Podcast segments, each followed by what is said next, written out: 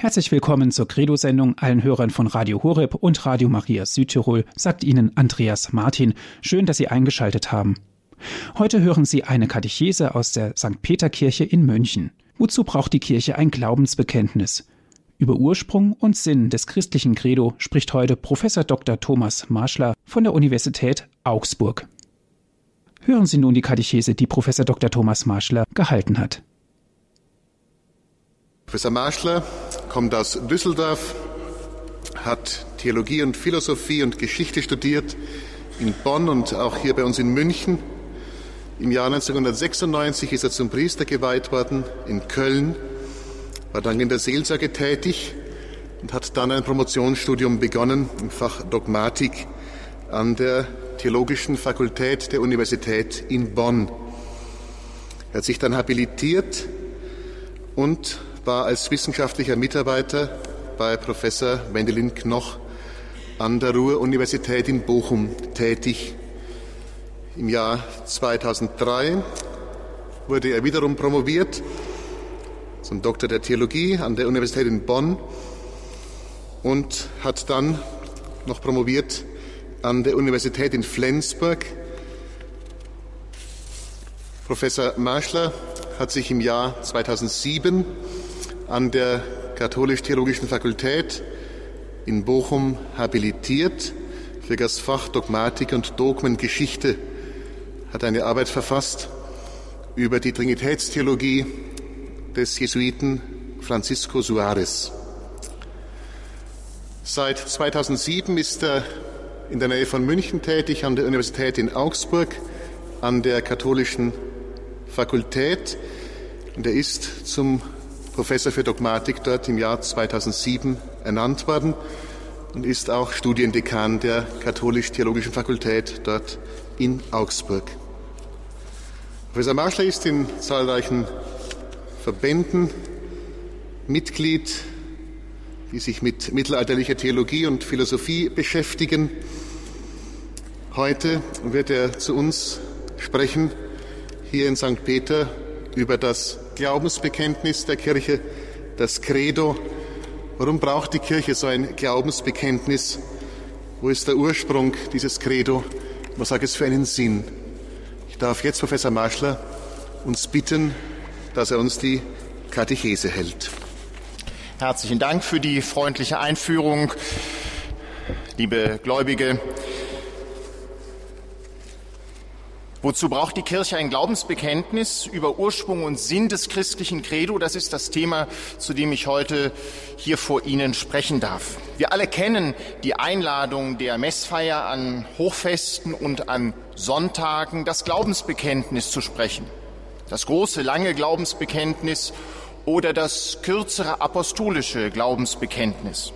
Wir kennen die vertonten großen Glaubensbekenntnisse der Orchestermessen, nicht nur in der sogenannten Credo-Messe von Mozart, Köchelverzeichnis 257, die Ihnen vermutlich gut bekannt ist, sondern in vielen der klassischen großen Orchesterwerke. Und vielleicht gehören Sie noch zu der Generation, die das Glaubensbekenntnis auch noch in der Schule, im Firmenunterricht oder im Religionsunterricht schlichtweg auswendig lernen musste. Heute ist das nicht mehr selbstverständlich. Das Glaubensbekenntnis scheint also als Text, als Formel allgegenwärtig zu sein, selbstverständlich zu sein in unserem christlichen Leben und dennoch gibt es auch Einwände gegen eine solche Bekenntnisformel und gegen die Praxis, sie auch in der heutigen Zeit so häufig und so bedenkenlos zu sprechen. Es gibt Einwände aus der Perspektive theologischer Wissenschaft, wo gefragt wird, ist die Fixierung auf bestimmte Aussagen der ersten christlichen Jahrhunderte, und wir werden sehen, dass wir es beim Glaubensbekenntnis mit so etwas zu tun haben, heute im 21. Jahrhundert angesichts des theologischen Erkenntnisfortschritts der vielen Jahrhunderte, die dazwischen liegen, noch sinnvoll? Sind vielleicht heute Inhalte des christlichen Glaubens zu bekennen, ins Zentrum zu stellen, die das vierte oder fünfte Jahrhundert noch unberücksichtigt gelassen hat.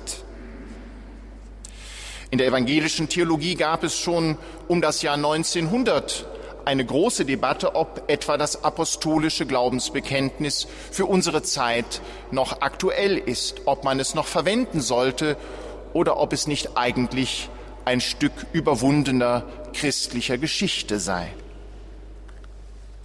Auch aus der pastoralen Perspektive kann man Einwände gegen Bekenntnisformeln, wie wir sie im Glaubensbekenntnis vor uns haben, erheben. Sind überhaupt diese Formeln für normale Gottesdienstbesucher von heute noch verständlich? Was versteht denn eigentlich der durchschnittliche Gläubige, wenn er im apostolischen Glaubensbekenntnis spricht, Christus sei hinabgestiegen in das Reich des Todes?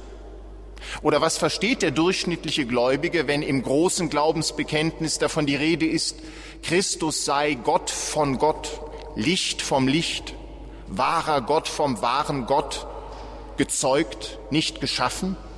Ist das überhaupt verstehbar für einen normalen Christen? Oder wäre es nicht viel authentischer, ein Glaubensbekenntnis zu sprechen, das unmittelbar aus der Mitte unseres heutigen Lebens formuliert ist, das den tatsächlichen Glauben von Menschen, wie wir ihn in der Fußgängerzone erfragen könnten, widerspiegelt? Manchmal ist das schon üblich geworden, dass in Schulunterricht oder auch in der Katechese die Jugendlichen aufgefordert werden, ihr eigenes Credo zu schreiben. Und es gibt Jugendgottesdienste, wo das dann auch zur Aufführung kommt. Lohnt es sich, die alten Formeln zu tradieren, ja vielleicht sogar auswendig lernen zu lassen?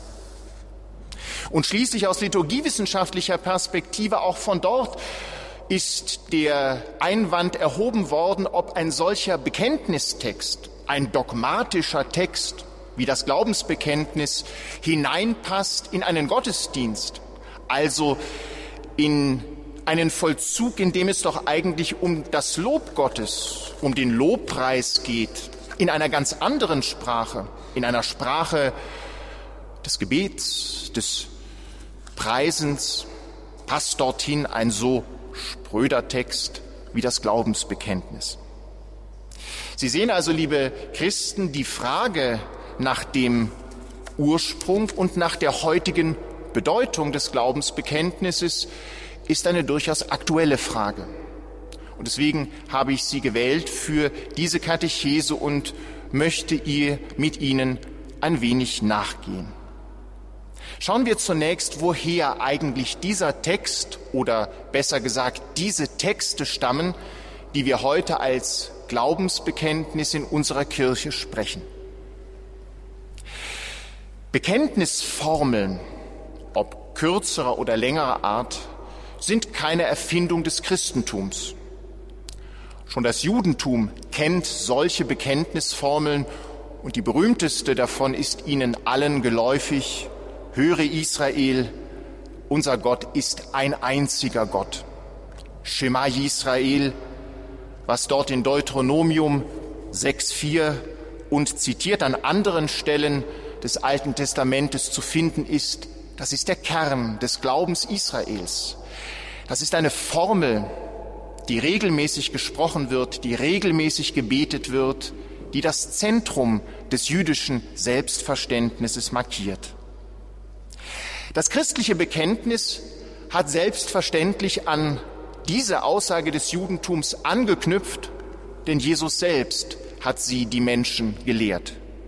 Aber das christliche Bekenntnis bleibt nicht dabei stehen. Es geht darüber hinaus, und zwar an einem entscheidenden Punkt. Am Ursprung des spezifisch christlichen Bekenntnisses steht der Glaube an die fleischgewordene Wahrheit Gottes in Jesus Christus an seine Menschwerdung, an das, was Christus für die Menschen getan hat. Das Christentum ist von Anfang an Glaube an Jesus als den Herrn und Erlöser. Und auch dieser Glaube brauchte von Anfang an und suchte von Anfang an eine verlässliche, eine normative Form. Wir können den Beginn dieser christologisch, also auf Christus bezogenen Glaubensformen im Neuen Testament selbst erkennen. So finden wir im Munde Jesu durchaus Aussagen, die die Jünger zum ausdrücklichen Bekenntnis, seiner Person auffordern. Denken Sie an Matthäus 16, wo auf die Frage Jesu, für wen die Leute den Menschensohn halten, eine ganze Reihe unterschiedlicher Antworten von den Jüngern gegeben werden. Aber Petrus gibt die entscheidende, die verlässliche, die maßgebliche Antwort, du bist Christus, der Sohn des lebendigen Gottes. Und Sie alle wissen, dass der besondere Auftrag an Petrus die Antwort Jesu auf dieses Bekenntnis ist. Aber auch an anderen Stellen des Neuen Testamentes der Evangelien ruft Jesus die Menschen selber schon zu einem solchen Bekenntnis auf. Wer mich vor den Menschen bekennt, den werde ich vor dem Vater im Himmel bekennen. Matthäus 10, 32. Trotzdem hat Jesus seinen Jüngern kein komplettes, formelhaftes, ausgefeiltetes Glaubensbekenntnis übergeben. Das, was dann später in den christlichen Glaubensbekenntnissen enthalten und zu finden ist, das ist im Wirken Jesu und in seinen Worten mehr verborgen präsent, implizit, einschlussweise und ist dann erst nach Ostern von den Christen, von der christlichen Gemeinde ins Wort gebracht worden und langsam Stück für Stück bekenntnishaft entfaltet worden. In den Briefen des heiligen Paulus finden wir dafür ebenfalls ganz deutliche Zeugnisse und Anknüpfungspunkte. Das Bekenntnis zu Jesus als dem Herrn, dem Kyrios, ist für Paulus zentral. So zentral, dass er es im Römerbrief zu einer notwendigen Voraussetzung dafür erklärt, zum Heil gelangen zu können. Römer 10, Vers 9. Der Epheserbrief aus dem paulinischen Briefkorpus birgt eine Formel, die heißt ein Herr, ein Glaube, eine Taufe. Auch das ist so etwas wie in einer ganz kurzen Formulierung gefasst ein urchristliches Glaubensbekenntnis. Es gibt weitere solche Urformeln, solche Grundaussagen des Glaubens, die wir etwa bei Paulus finden können, häufig verbunden mit dem Bekenntnis zu Jesu Tod und Auferweckung. Das Ostergeschehen ist der entscheidende Anknüpfungspunkt für die Entfaltung von Glaubensbekenntnissen. Nach Ostern werden solche Bekenntnisformeln geprägt. Ostern ist das Ereignis, die Auferweckung ist das Ereignis, das überhaupt das Nachdenken, wer dieser Jesus von Nazareth wirklich war, wer er in der Tiefe seines Wesens und seiner Person war, in Gang gebracht hat und ins Wort gebracht hat. Man hat diese Glaubensformeln, wie sie etwa bei Paulus zu finden sind, bei den Theologen Präsymbola genannt, also Vorbekenntnisse Vorformen der eigentlichen späteren Glaubensbekenntnisse. Man könnte sagen, das sind wie Kristalle, um die sich dann langsam die späteren größeren Bekenntnisformeln, die Dogmen der Kirche und die großen Glaubensbekenntnisse angereichert haben. Nicht wie ein Urkristall, der in eine Salzlösung gehalten wird, langsam größer wird, so werden diese frühen Bekenntnisformeln langsam angereichert und entfalten sich zu den großen Glaubensbekenntnissen. Wichtig ist aber, der Ursprung liegt schon im Neuen Testament. Es gibt bereits im Neuen Testament so etwas wie eine dogmatische Tradition. Noch kein einheitliches Dogma, noch kein komplettes Glaubensbekenntnis, aber eben situationsgebunden und anfanghaft die Urkeime dieser Bekenntnisformeln. In den Spätschriften des Neuen Testamentes, also etwa in den sogenannten Pastoralbriefen, dem ersten und zweiten Timotheusbrief oder dem Titusbrief, auch in den johannäischen Briefen, erkennen wir, dass die Sorge um den rechten Glauben, um die richtige Bekenntnisformel immer größer wird. Das hat damit zu tun, dass schon in dieser Endphase der Entstehung des Neuen Testamentes Glaubensstreitigkeiten eine große Rolle spielen, Anfeindungen des wahren Bekenntnisses eine große Rolle spielen, gegen die sich die Gemeinde, die Kirche durch ihr Bekenntnis abgrenzen muss. Wir werden sehen, auch das ist ein entscheidendes Moment für die Entstehung von Glaubensbekenntnissen, die Abwehr der falschen Lehre, die Abwehr dessen, was die Leute in die Irre führt. Schauen wir ein wenig genauer auf die weiteren Schritte der Entfaltung des Glaubensbekenntnisses und tun wir es am Beispiel vielleicht des apostolischen Glaubensbekenntnisses, das uns am ehesten geläufig ist und das wir sicherlich alle kennen. Erst ab dem vierten Jahrhundert finden wir langsam satzhaft gefasste, also in verschiedenen Sätzen ausformulierte längere Bekenntnistexte. Vorher haben wir sozusagen ein Ensemble von christlichen Überzeugungen, so wie eben schon die zitierten Aussagen der Heiligen Schrift, auf die sich die frühen Kirchenväter berufen, die aber alle noch nicht in so einem lehrhaften Bekenntnistext zusammengefasst sind. Ab dem vierten Jahrhundert wird das anders. Die Vielfalt der ersten Bekenntnisse fließt jetzt zusammen in größere Bekenntnisformeln, in ein gemeinsames Schema. Der heilige Augustinus wird dann sagen können, das Glaubensbekenntnis ist die kurz zusammengefasste Glaubensregel, die den Geist unterweist, das Gedächtnis nicht belastet, weil sie kurz ist, und in wenigen Worten besteht, durch die aber vieles gesagt wird. Ein konkreter Ort der Entstehung dieser frühen Bekenntnisformeln ist, zumindest was das apostolische Glaubensbekenntnis angeht, die Taufe und die Taufvorbereitung. Wir kennen heute noch im Ritus der Taufe die Befragung der Taufkandidaten vor dem eigentlichen Taufvollzug oder wo es um eine, sich um eine Kindertaufe handelt, die Befragung der Eltern und Paten, die dem Täufling ihren Mund und ihre Stimme leihen. Und wir kennen dort die dreifache Frage des Glaubens an Gott den Vater, an Jesus Christus den Herrn und an den Heiligen Geist und damit verbunden einige weitere Inhalte. Diese Tauffragen sind der konkrete Ursprung unseres apostolischen Glaubensbekenntnisses. Der Taufe, die Taufe ist also der zentrale Ort des Glaubensbekenntnisses in der alten Kirche. Die Taufe ist das Sakrament des Glaubens. Ohne Glaube keine Taufe. Und wer sich taufen lässt, und das sind ja in den frühen Jahrhunderten vor allen Dingen erwachsene, verständige Christen, der muss wissen, worauf er sich einlässt. Der muss wissen, was er zu bekennen hat. Der muss wissen, was diese Kirche glaubt, der er sich anvertraut und in die er hineingetauft wird. Und genau diese Funktion erfüllt das Glaubensbekenntnis, das er lernt. Der Glaube an den dreifaltigen Gott ist das Kerngerüst des apostolischen Glaubensbekenntnisses und der meisten anderen Glaubensbekenntnisse auch. Achten Sie darauf, wenn Sie es beten.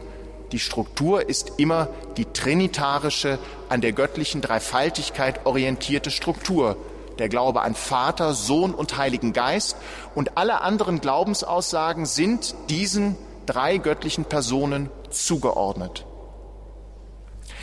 Diese Fragen wurden in der Taufkatechese, die natürlich der Taufe vorausging, in eine zusammenfassende Form gebracht in einen zusammengefassten Bekenntnisartikel und genau das ist die Urform des apostolischen Glaubensbekenntnisses. Die Taufkatechese dauerte eine ziemlich lange Zeit, nicht wie heute, einmal zum Pfarrer und dann ab zur Taufe nächsten Sonntag, sondern eine ziemlich lange Vorbereitung, manchmal ein ganzes Jahr lang oder noch länger. Und auf diesem Weg mussten die Täuflinge nicht nur die Inhalte der Heiligen Schrift lernen, nicht nur den Anspruch der christlichen Ethik und Moral sich verinnerlichen, sondern sie mussten eben auch das Glaubensbekenntnis kennenlernen. Und dann gab es in dieser Taufvorbereitung der alten Zeit, der ersten Jahrhunderte, einen feierlichen Akt, einen feierlichen Zwischengottesdienst, Stationsgottesdienst vor der Taufe, wo dem Taufbewerber das Tauf Bekenntnis, das Glaubensbekenntnis übergeben wurde. Traditio Symboli, die Übergabe des Glaubensbekenntnisses. Und der Taufbewerber musste es sozusagen zurückgeben, indem er den Text sprach. Die frühesten Zeugnisse für diese Praxis finden sich schon ab Mitte des vierten Jahrhunderts. Vermutlich reicht sie noch viel weiter zurück. Das ist ein schönes Bild, das die alte Kirche dort gefunden hat. Die Kirche übergibt dem Taufbewerber ihr Bekenntnis. Nicht der einzelne Gläubige schreibt sich das Glaubensbekenntnis selbst. Nicht jeder fängt beim Nullpunkt an, sondern er tritt ein in die Tradition, in die Überlieferung des Glaubens und empfängt aus der Hand der Kirche das Glaubensbekenntnis und gibt es selbst weiter, macht es sich zu eigen und gibt es weiter. Das ist apostolische Kirche. Weitergabe vom Ursprung durch die Generationen, Weitergabe nicht irgendeiner toten Tradition, sondern des lebendigen Glaubens, den sich jeder neu zu eigen machen muss und aus dem jeder neu leben muss. Dieses zunächst ganz kurze auf den trinitarischen Gott konzentrierte Glaubensbekenntnis wurde dann mit der Zeit noch angereichert. Ich will Ihnen hier nicht die einzelnen Stufen benennen und beschreiben. Die Forschung ist sich da im Einzelnen oft gar nicht einig, weil die Quellen uns zu wenige Informationen bieten. Aber wir können sagen, schon im fünften Jahrhundert dann liegt eigentlich das apostolische Glaubensbekenntnis, so wie wir es heute kennen, fast vollständig vor.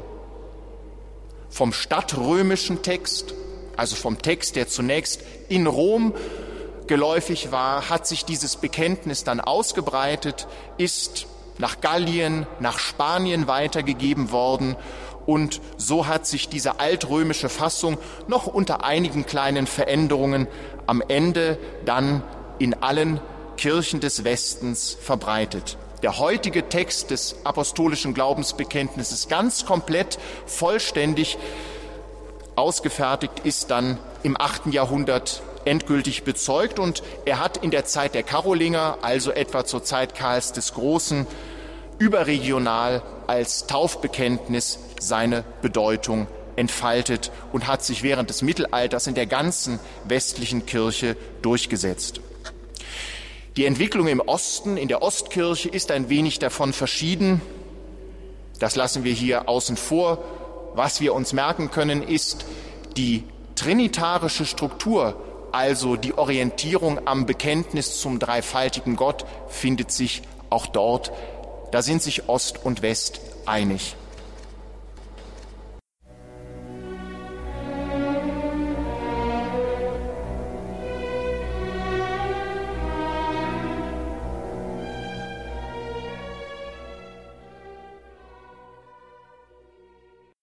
Sie haben eingeschaltet hier bei Radio Horeb und bei Radio Maria Südtirol in der Credo-Sendung. Wozu braucht die Kirche ein Glaubensbekenntnis?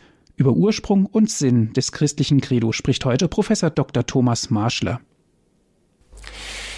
Der lateinische Begriff Credo wird häufig ergänzt oder ersetzt durch ein griechisches Fremdwort für dieses Glaubensbekenntnis. Ich meine, ich habe es eben schon einmal benutzt. Es ist das Wort Symbolum. Wir kennen das heute in unserem Fremdwort Symbol, was wir normalerweise in ganz anderen Kontexten benutzen. Symbolum kommt vom griechischen Wort Symbalein und das heißt zusammenwerfen, zusammenfügen. Eigentlich ist Symbol ein Wort aus dem Vertragsbereich. In alter Zeit war es üblich, dass man ein kleines Stück, ein Medaillon, einen Anhänger zerbrach, diese Teile etwa Boten gab, die sich dann trafen und die sich durch dieses kleine Teil, was sie mitbrachten, legitimieren konnten. Wenn die das richtige Teil mitbrachten von diesem ursprünglichen Ganzen, das sich dann zusammenfügen lässt, dann wussten beide, wir sind richtig, wir kommen von unseren Herren und sie konnten sich legitimieren, also eine Art Ausweis. das Erkennungszeichen zur Abgrenzung von Freund und Feind, etwa auch in Kriegszeiten. Bei den Christen wurde dieser Begriff auf das Vertragswesen, wenn Sie so wollen, zwischen Gott und Mensch übertragen. Die Taufe wurde verstanden wie ein Vertrag, wie ein Pakt, den Gott und Mensch miteinander schließen. Oder wir könnten etwas biblischer formulieren wie ein Bund, den Gott den Menschen anbietet und in den der Mensch eintritt. Auch in diesem Bund muss sich der Mensch sozusagen Gott gegenüber legitimieren. Er muss zeigen, dass er wirklich dazugehört. Er muss sein Symbolum vorzeigen. Und genau diese Funktion erfüllt für den Christen das Glaubensbekenntnis. Es ist das gegenseitige Erkennungszeichen der Christen. So wie wir es heute manchmal in Kurzform haben, wenn manche auf ihrem Auto hinten einen Fisch draufgeklebt haben, ein, eine Kurzform des christlichen Glaubensbekenntnisses, nicht der Ichthys, griechisch der Fisch, Jesus Christus, Gottes Sohn, Erlöser, eine Kurzformel für den Glauben. Auch das lange, das ausgefaltete Glaubensbekenntnis ist solch ein Zeichen, mit dem sich der Mensch vor Gott zu erkennen gibt und mit dem sich auch die Christen untereinander zu erkennen geben. Wer das Glaubensbekenntnis spricht, der gehört dazu. Damit wird die Beziehung zur Taufe natürlich auch noch einmal sehr schön deutlich, denn die Taufe ist ja sozusagen der konkrete Ort, wo Menschen in den Bund der Gotteskindschaft eintreten dürfen. Hier schließt sich eine weitere Nuance dieses Begriffs, dieses Wortes Symbol, Symbolum an. Das stammt aus der Handelssprache der alten Welt, der griechischen Welt. Die Händler sprachen von einer Symbola, wenn das verdiente Geld zusammengetragen wurde und zur unversehrten Aufbewahrung verschlossen wurde. Also das Zusammenwerfen des Verdienten nicht in einem sicheren Gefäß. Auch das kann man auf das Glaubensbekenntnis übertragen. Das Glaubensbekenntnis ist sozusagen das Zusammengetragenwerden der wichtigsten christlichen Wahrheiten in einem Stück in einem Text, in einer Formel, damit sie nicht verloren gehen, die Aussagen des Glaubens, damit sie sicher bewahrt werden. Übrigens passt dazu die fromme Legende, die fromme Auslegung, wonach jeder der zwölf Apostel einen Artikel des apostolischen Glaubensbekenntnisses verfasst habe und die Apostel seien dann irgendwann zusammengekommen und hätten diese zwölf Artikel zusammengefügt und dann sei also der ganze Text daraus entstanden. Nach dem, was ich Ihnen über die Geschichte gesagt habe, wissen Sie, dass es eine fromme Legende ist, dass es so sicherlich nicht war, aber der Sinn, der dahinter steckt, zu sagen, das Wichtigste, das Entscheidende der apostolischen, auf die Apostel zurückgehenden Tradition ist in diesem Text gewahrt, das können wir doch festhalten und das macht uns eben das Glaubensbekenntnis zum Kennzeichen und zur Versicherung der apostolischen Kirche und ihrer Tradition. Versuchen wir nach diesem Blick auf die Geschichte auch für uns heute die Bedeutung, den Sinn des Glaubensbekenntnisses, wie wir es etwa im apostolischen Glaubensbekenntnis vor uns haben, in einigen Punkten zusammenzufassen. Einiges ist ja schon angedeutet worden. Fragen wir uns jetzt noch einmal, was ist der Sinn für uns heute noch? Was ist die Bedeutung, wenn wir diesen Text sprechen, sei es im Gottesdienst oder an anderen Orten? Das vorrangige Ziel, der vorrangige Sinn ist auch heute die Sicherung der kirchlichen Identität durch diesen gemeinsamen Bekenntnistext. Unser christliches Bekenntnis hat einen Inhalt. Unser christliches Bekenntnis ist nicht irgendein nebulöser Glaube oder eine innere Gefühlshaltung, sondern ist Antwort auf die Selbstmitteilung Gottes in der Geschichte und unüberbietbar in Jesus Christus, dem Sohn, der uns den Vater gezeigt hat und der im Heiligen Geist sein Werk bis zum Ende der Welt fortsetzt. Das wird im Glaubensbekenntnis festgehalten. Einen Glaubensakt, einen Glaubensvollzug ohne diesen Inhalt gibt es nicht. Weil sich die Kirche dieser Offenbarung, dieser Selbstmitteilung Gottes ganz und gar verdankt, deswegen braucht sie einen festen Bekenntnistext, um ihre Identität zu wahren. Und wer Glied dieser Kirche wird durch die Taufe, der tritt ein in diese Bekenntnistradition. Nicht wir machen uns selbst den Glauben, sondern Gott hat ihn ermöglicht und die Kirche bezeugt ihn durch die Jahrhunderte. Wir können diesen Glauben nur dankbar entgegennehmen, ihn in unserem Leben lebendig werden lassen, aber wir können ihn nicht schaffen oder subjektiv an uns anpassen. Damit ist, glaube ich, auch schon der Einwand oder einer der Einwände, die ich zu Beginn des Vortrags erwähnt hatte, beantwortet. Natürlich wird nicht jeder Gläubige zu jeder Zeit seines Lebens jeden Satz des Bekenntnisses verstehen. Und vielleicht wird es Situationen im Leben geben, wo man auch mit dem einen oder anderen Satz seine Probleme hat. Ganz klar.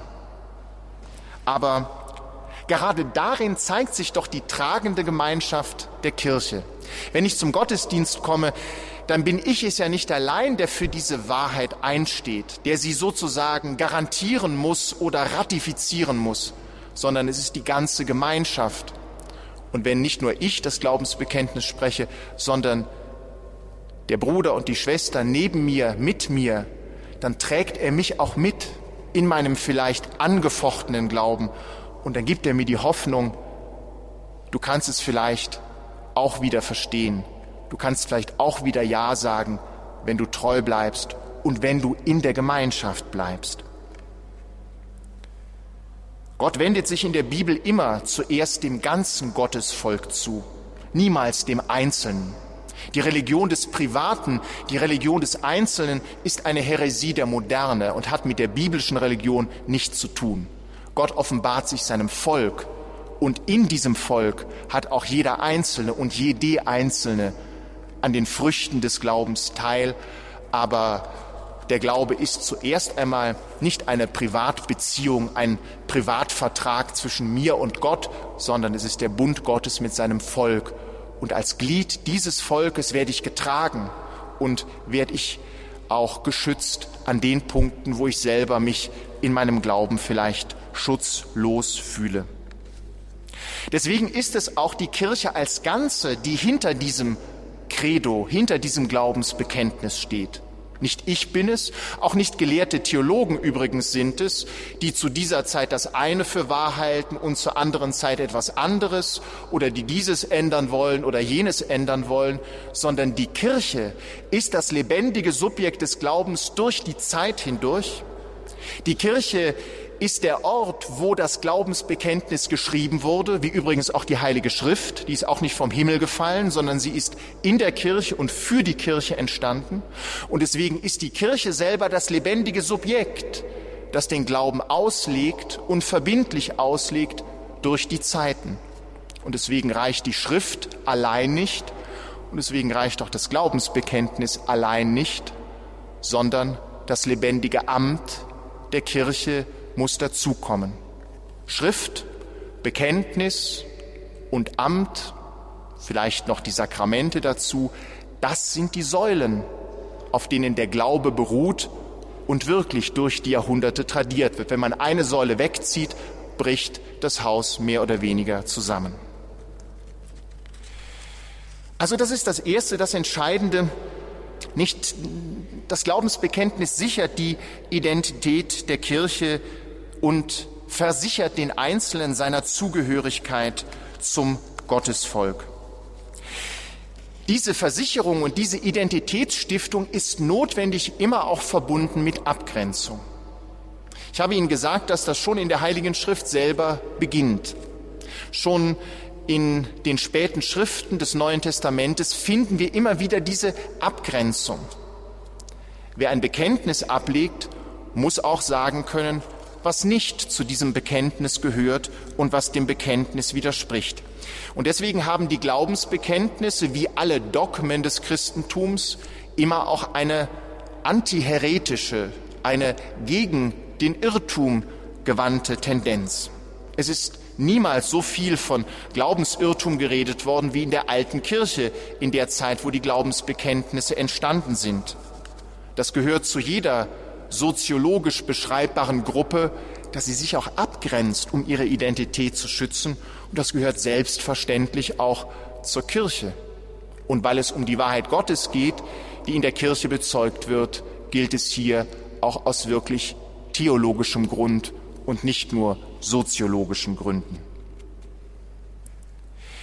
Eng mit diesem ersten großen Motiv, das ich Ihnen zum Sinn des Glaubensbekenntnisses genannt habe, Identitätsstiftung für die Kirche, eng damit verbunden ist ein zweites Moment, das katechetische Moment.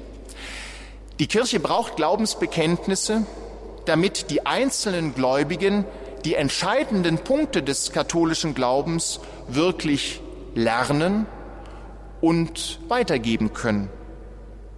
Das gilt für die Taufbewerber, aber natürlich auch für alle anderen Christen in ihrem weiteren christlichen Leben.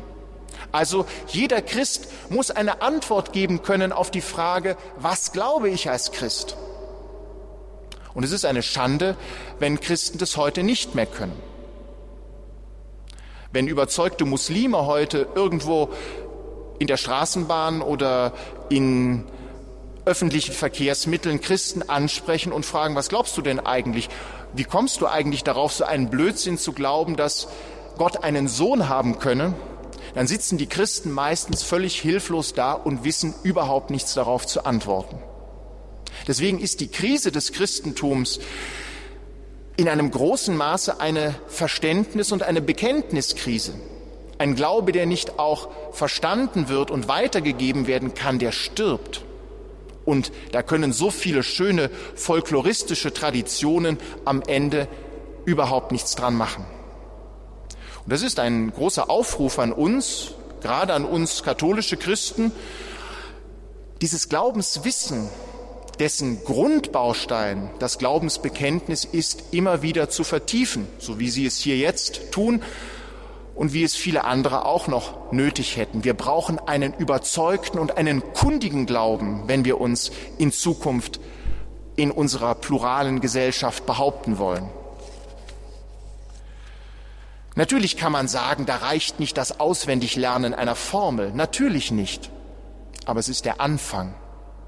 Es ist sozusagen der Grundstein, der überhaupt uns in die Lage versetzt, dann weiter zu fragen, was bedeutet denn das, was wir bekennen? Wenn man keine Bekenntnisformeln hat, dann kann man sie auch nicht erklären. Deswegen ist es sinnvoll, dass auch heute noch etwa junge Christen das Glaubensbekenntnis erst einmal lernen. Nicht um es nur als tote Formel weiterzugeben, sondern um dann weiterdenken zu können, Fragen stellen zu können, aber als Grundlage braucht man einen soliden, ein solides Glaubenswissen, wenn Sie so wollen, ein solides Katechismuswissen. Und das ist auch eine der Aufgaben des Religionsunterrichtes, um den er sich nicht herumdrücken darf. Und schließlich ein drittes Moment in der Bedeutung des Glaubensbekenntnisses, und auch das ist mir sehr wichtig, denn es geht auf einen der weiteren Einwände zurück, den ich am Anfang genannt hatte. Warum ein Glaubensbekenntnis im Gottesdienst? Passt überhaupt ein solcher Text in den Gottesdienst? Ja, er passt hinein, weil auch das Bekenntnis immer Lobpreis ist. Lobpreis kann sich in vielen Formen ausdrücken, durchaus auch in einer dogmatischen Formulierung. Die Antwort Gottes auf das in der Offenbarung an ihn gerichtete Wort ist der Lobpreis, ist das Gebet, ist der Jubel, ist die Rühmung Gottes. Aber dafür muss ich dieses Wort, das Gott an mich richtet und das im Glauben bezeugt ist, zunächst einmal hören. Und das Bekenntnis ist eine Form, wie mir dieses Offenbarungswort Gottes zugesprochen wird und wie ich es mir ähm, selber dann auch in meinem Leben fruchtbar machen kann, wie ich es übernehmen kann. Also die Berührung zwischen einem solchen Text und der Liturgie ist nicht etwas Künstliches. Sie hat sich zwar erst mit der Zeit entwickelt, aber sie ist begründet. Die Aufnahme des Glaubensbekenntnisses in die Messliturgie zeigt im Übrigen auch, dass die Bekenntnissprache die Liturgie geprägt hat. Viele unserer Riten in der Liturgie sind erst durch bestimmte Entwicklungen in der Glaubenslehre, in der Dogmatik erklärbar geworden. Warum an bestimmten Stellen der Priester eine Kniebeuge macht in der Liturgie, hat natürlich zu tun mit dem Glauben, der dort bekannt wird. Übrigens, wenn er sie nicht mehr macht, hat es meistens auch mit dem Glauben zu tun, der dort nicht bekannt wird. Also Liturgie und Glaubensbekenntnis sind in engster Weise verbunden und deswegen ist das Credo kein fremder Text in der Liturgie. Es gibt übrigens auch andere durchaus lehrhaft und dogmatisch geprägte Texte in der Messliturgie. Denken Sie nur an die berühmte Präfation des Dreifaltigkeitsfestes, die in der alten römischen Messliturgie an jedem Sonntag ähm, mangels anderer Präfationen benutzt wurde. Ich glaube, damit haben wir die drei wichtigsten Bedeutungen vor Augen. Identitätsstiftung für die Kirche, Weitergabe, katechetische Funktion und schließlich Lobpreis. Wir könnten jetzt, wenn wir mehr Zeit hätten, den Bogen weiterspannen. Wir könnten sprechen über die Vielfalt der Glaubensbekenntnisse, die sich in der Kirche entfaltet haben. Es gibt nicht nur das apostolische Glaubensbekenntnis, es gibt das große Glaubensbekenntnis, das zurückgeht auf die Konzilien von Nicea und Konstantinopel im vierten Jahrhundert.